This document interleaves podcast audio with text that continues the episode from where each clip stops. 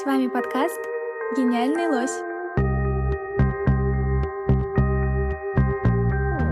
Всем привет! Вы слушаете подкаст «Гениальный лось». В каждом выпуске мы болтаем о повседневности различных российских городов и музеев. Меня зовут Катя, и вот уже третий выпуск я продолжаю разговаривать с разными гостями про пространство в поэзии Бродского и в музее Бродского.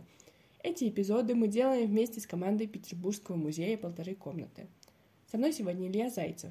Илья географ, и думаю, тут нашим слушателям надо объяснить, чем ты занимаешься и почему ты тоже изучаешь поэзию Бродского. Привет, Катя. Я студент четвертого курса факультета географии и геоинформационных технологий Вышки, Высшей школы экономики направление общественная география. И в прошлом году в рамках курса «Культурная география» я написал работу про образ пространства в творчестве Бродского, потому что пространство в географии тоже очень важный концепт а у Бродского он очень часто встречается. Понятно, зачем филологу Бродский, но зачем географу Бродский? Начнем с того, что Бродский э, — это, конечно, не просто поэт. На мой взгляд, э, это еще и философ и своя особенная философия. При этом эта философия очень примечательна тем, что она художественна, а значит, очень образна.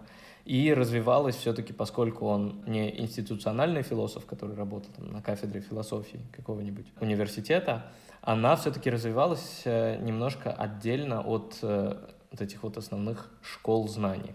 И поэтому она несколько самобытна, но при этом во многом именно повторяет всякие философские течения. И поэтому его интересно изучать. Кроме того, э, именно для географа интерес заключается в том, что у Бродского слово «пространство» можно найти, если не в каждом втором, то точно в каждом третьем стихотворении. И кроме того, насколько я помню, в каком-то из давних-давних э, интервью, и я очень порадовался, когда это нашел, Бродский сам говорит о том, что с самого раннего времени у него мысль была очень пространственно структурирована структурировано, и в этом как бы большое спасибо как раз э, тем самым полутора комнатам, поскольку это пространство было очень геометрично, поэтому осмыслял он вещи через геометрию, через углы, точки, прямые линии и всех этих геометрических аллегорий тоже очень много можно найти в э, его поэзии. Мы сейчас будем говорить о геометрии?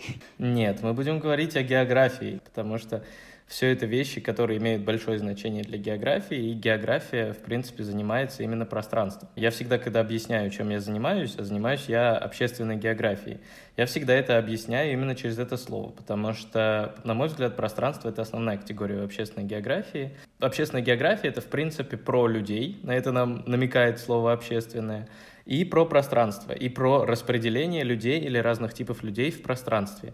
Или про то, что люди производят. И здесь это может быть самое разное. От географии пива, э, от географии тяжелой металлургии, промышленности до географии идей и до взглядов э, кого угодно, в нашем случае Бродского, на феномен пространства.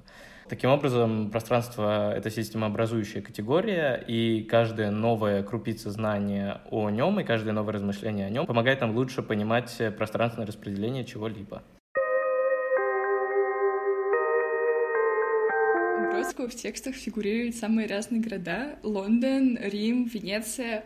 И мы сейчас будем говорить о городах или о пространствах, и в чем различие? Да, ну вообще э, это такой стандартный ход мысли в дисциплине, которая называется литературная география. Она очень часто изучает именно то, как э, конкретные места, которые мы все знаем и можем отметить на карте, как они все осмысляются в творчестве какого-либо классика или не очень классика, так или иначе автора. И это простой путь, э, по которому я сознательно не пошел. Я зашел немного с более абстрактной стороны, со стороны э, геофилософии, со стороны теоретической географии, и взял именно взгляд Бродского на пространство как на феномен как на теоретическое понятие, о котором задумывались географические философы. И я сначала именно проанализировал взгляды географов на пространство, систематизировав их, а потом посмотрел на стихотворение Бродского и посмотрел, как его взгляды, которые можно выделить из этих стихотворений, сочетаются с теми трактовками, которые приняты в э, географической философии, если можно так сказать. Поэтому сегодня мы все-таки будем говорить именно о пространстве, а не о местах. И что ты делал, чтобы изучить пространство у Бродского? Ну, здесь на самом деле все было не так уж прям, чтобы супер сложно. Я взял Национальный корпус русского языка.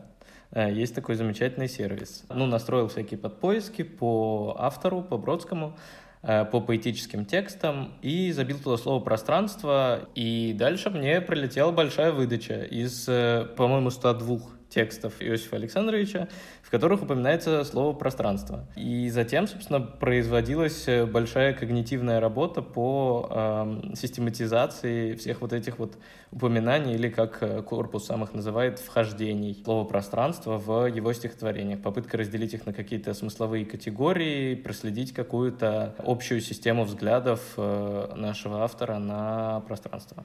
Какие категории пространства выделяет Бродский? Получается. Здесь, конечно, мое разделение абсолютно субъективно, но я выделил их восемь. Постараюсь очень быстро поговорить о каждой из них. Первая из категорий — это самые простые упоминания, там, где пространство можно заменить понятиями расстояния и дистанции, там, где Бродский не углубляется в сложную философию, а пространство служит скорее такой служебным словом для определения чего-то еще. Пространство, расстояние между мной и тобой. Это раз. Вторая категория — это там, где Бродский ссылается на, напрямую на свойства пространства как некой такой формы материи. И это самая разнородная категория, здесь может быть совсем разная. Например, не знаю, пространство, преискурант свободы. Пространство может поглупеть, а время не может, что бы это значило. Э, пространство сребролюбиво, а время взяток не берет, как известно. Так или иначе, это категория, в которой о пространстве говорится напрямую. Пространство такое-то. И дальше идет прилагательное или какое-то действие. Третья категория. Третья категория — это геометрия, геометрические аллегории, где Бродский напрямую упоминает какие-то вещи, которые мы с вами проходили на математике с 6 по 9 класс. Здесь точка, прямая и все вот это вот, связанное с пространством. А также здесь э, в нескольких стихотворениях у Бродского упоминаются имена известных математических теоретиков.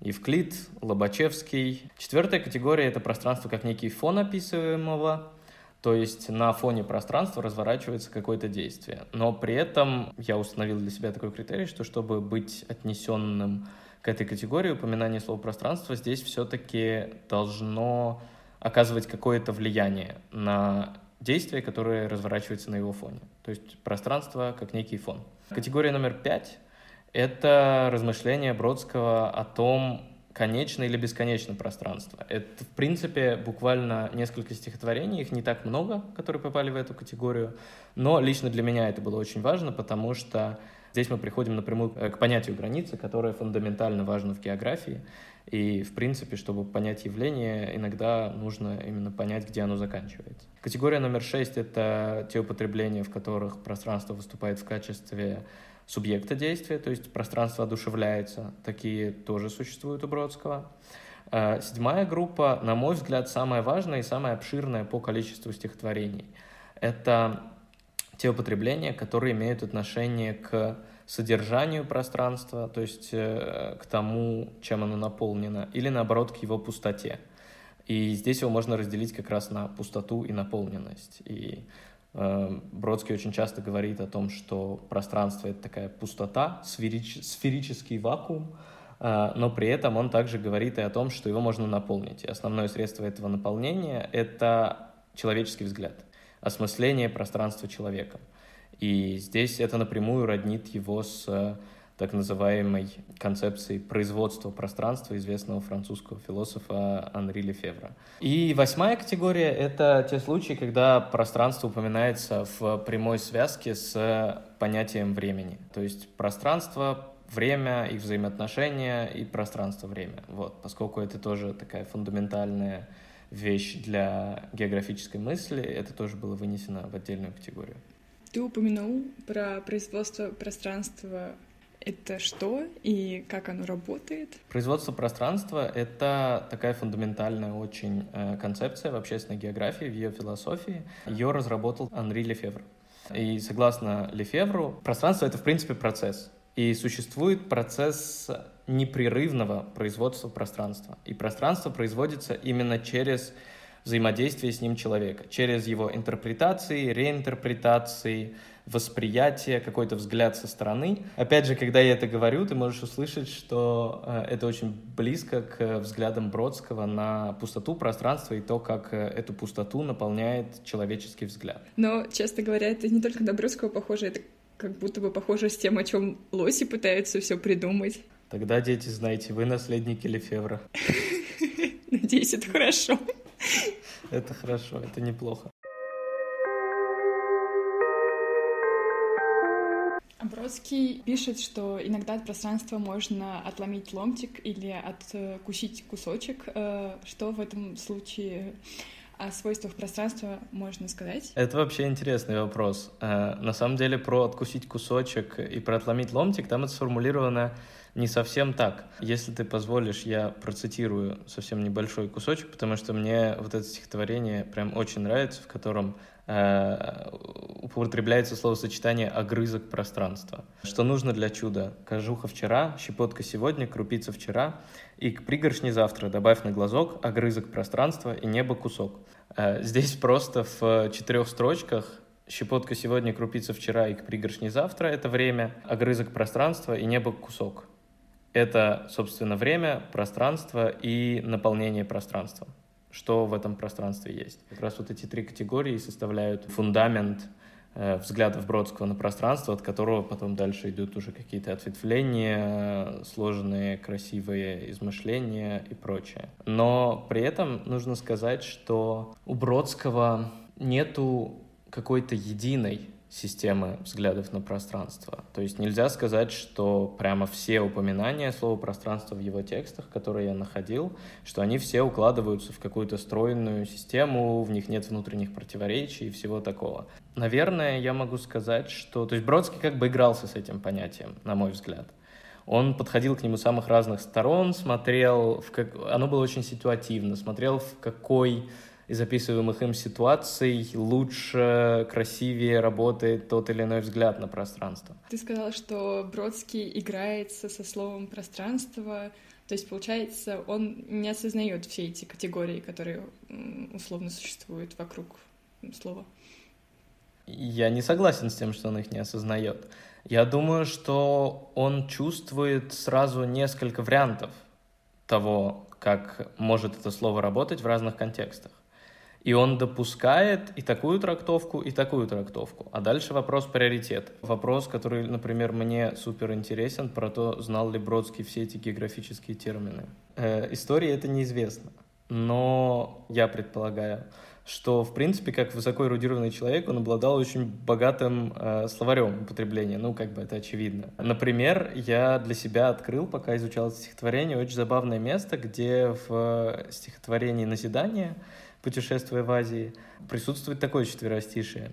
Э, Реки в Азии выглядят длиннее, чем в других частях света, богаче алювием, то есть мутней. Э, в горстях, когда из них зачерпнешь, остается ил, и пьющий из них сокрушается после о том, что пил. Слово «алювий» — это вообще крайне специфическое географическое слово. Это э, речные наносы и те отложения, которые, соответственно, оседая на дно, они составляют потом. То есть это все те взвешенные э, частицы, которые вода с собой переносит. Тот вот осадочек. И тот факт, что Бродский знал это слово, например, меня приводит в совершеннейший восторг. А что касается всех вот этих вот сложных размышлений о именно пространстве и об э, осмыслении его именно в географических терминах, думаю, что не знал но при этом как бы даже если вдруг думал о нем в других терминах, очень глубоко понимал этот феномен, и я думаю, что если бы он разговаривал об этом с передовыми теоретическими географами своего времени, ему бы однозначно было о чем с ними поговорить. Как взгляды Бродского сочетаются с трактовками э, понятия пространства в географии? В принципе, у Бродского присутствуют самые разные интерпретации э, понятия пространства, и в одну из э, географических трактовок это уложить нельзя. То есть у него есть по чуть-чуть и от той, и от той, и от самой простой геометрической, и от самой сложной реляционной. Но, на мой взгляд, ближе всего его понимание к так называемому экзистенциальному пространству, в которой соединяется и физическая сторона пространства, то есть то, что, да, оно есть какая-то материальность у расстояния, которое э, разделяет нас и или разделяет какие-то предметы. И при этом есть сторона восприятия, которые как бы равно велики и одинаково важны. Как мы уже говорили, по Бродскому пространство это, я бы назвал это осязаемой пустотой. И у этой пустоты нету у самой по себе свойств как таковых. Но при этом взгляд на эту пустоту э, это именно то, что определяет ее конкретные свойства, как бы вкладывает в нее эти свойства. Это, наверное, то, к чему Бродский ближе всего в своих текстах. Но, опять же, то, что явилось, наверное, одним из главных выводов лично для меня, э, той работы, которую я проделал, это то, что в отдельных текстах Бродский приближается к и самым современным, самым сложным э, постструктуралистским трактовкам в географии, к так называемому реляционному пространству.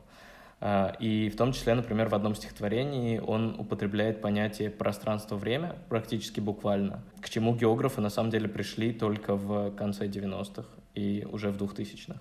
То есть в какой-то степени, как философ, как теоретический географ, такой самопальный немножко, он даже, если не шел э, в самую ногу с э, лидерами этой дисциплины, э, то, может быть, их и опережал. Вот. Мы доподлинно не знаем, но то, что его мысль была на самом фронтире, это однозначно. У Бродского по факту нету точных мест в стихотворениях, ну, мост, ну, там, улица, ну, ты просто как бы, если ты там был, то ты догадываешься, о чем речь. Ну да, здесь мы подходим к понятию не пространства, а к понятию места, э, потому что место — это место и местоположение — это разные вещи. Местоположение — точка на карте, а место — это точка на карте и все те смыслы, которые ты на нее накладываешь все те воспоминания, которые у тебя связаны с этим местом, все то, что с тобой в этом месте произошло, все то, что ты там прожил. Вот эти вот эфемерные упоминания, категории, там, мосты и так далее, ведь именно так работают наши воспоминания. Мы часто помним не конкретную точку, где произошел этот разговор, а то там, не знаю, какое было там освещение, какие были звуки. И в этом случае становится не таким важным вот непосредственная координата, этого места, а важнее ощущение, так называемое чувство места. И именно это и запоминается. И в этом я не вижу никакого противоречия, потому что как раз ошибка думать, э, что география изучает вот только вот эти вот четкие категории, положенные на карту, а география во многом, особенно общественная география, особенно культурная география, особенно литературная география, работает именно с образами, которые часто присваиваются не конкретному мосту, а там, всем мостам в этом городе и вообще атмосфере, которая существует рядом с мостами в этом городе и вообще этому городу в целом. Интересно то, что мы, когда делаем фотографии, мы можем подписывать их э, цитатами каких-либо писателей, поэтов, и, в общем, для чего мы это делаем, есть ли какая-то может быть, географическая точка зрения на это? На самом деле это очень интересный вопрос, и однозначно я тебе, конечно, не скажу. А, но однозначно при этом то, что мы не пытаемся сделать, это то, что мы не пытаемся там, проникнуть в какой-то литературный мир и жить в нем. Скорее, мы пытаемся связать э, литературу с тем, что мы испытываем и переживаем. Это в целом я бы сказал, фундаментальный процесс для восприятия литературы. Собственно, мы для этого литературу очень часто и читаем, для того, чтобы найти в ней какие-то ответы на то, что происходит с нами или с кем-то вокруг нас. И еще здесь есть такой момент, что фактически это и есть тот процесс производства пространства, о котором мы уже говорили. Таким образом, ты наслаиваешь новый смысл на это место. Для кого-то другого, кто видит твои истории, или прежде всего для, для себя самого ты добавляешь туда смысла. Ты, если это мост, э, не знаю, в Лондоне, а ты подписываешь стихотворением про Петербург, ты связываешь эти два места в твоем собственном внутреннем ментальном относительном пространстве. Таким образом ты производишь новую географию, ты производишь новое пространство и новые смыслы. И это не то, чтобы ты сделаешь это зачем, но это очень естественная вещь. И как раз география нам говорит о том, что это очень естественный процесс, и люди всегда этим занимаются. Именно об этом концепция социального производства пространства Лефевра. Ну и последнее. Э, какое твое любимое стихотворение Бродского и почему? Мое любимое стихотворение от окраины к центру. И на самом деле это очень нерациональный выбор, потому что оно мне просто тупо нравится. И мне очень нравится, как оно звучит, чисто фонетически. И надо сказать, что именно благодаря Бродскому я выработал для себя критерий хорошего стихотворения, который теперь применяю практически на все, что я читаю. В проекте видеоинтервью «Возвращение», в котором Бродский с Рейном бродят по Венеции и размышляют о жизни, есть такая фраза, в которой они обсуждают именно это стихотворение, и Рейн, кажется, говорит о том, что оно действительно, там упоминается джаз, вот, и что оно действительно звучит как музыка. И лично для меня это стало чуть ли не самым важным критерием в оценке стихотворений, то, что оно действительно легко и мелодично звучит, чисто фонетически. И мне тогда безумно приятно его и читать, и слушать. Вот, и поэтому от окраины к центру. А, прочтешь? Четыре четверостишия с пропуском Отлично. второго, если можно. Вот я вновь посетил эту местность любви, полуостров заводов, парадис мастерских и Аркадию фабрик, рай речных пароходов. Я опять прошептал, вот я снова в младенческих ларах. Вот я вновь пробежал малой охтой сквозь тысячу арок. Джаз предместий приветствует нас, слышишь трубы предместий. Золотой Диксиленд в черных кепках прекрасный, прелестный. Ни душа и ни плоть, чья-то тень над родным патефоном. Словно платье твое вдруг подброшено вверх саксофоном. В ярко-красном кашне и в плаще, в подворотнях, в парадных. Ты стоишь на виду на мосту возле лет безвозвратных, прижимая к лицу недопитый стакан лимонада, и ревет позади дорогая труба комбината. Добрый день, ну и встреча у нас, до чего-то бесплотно.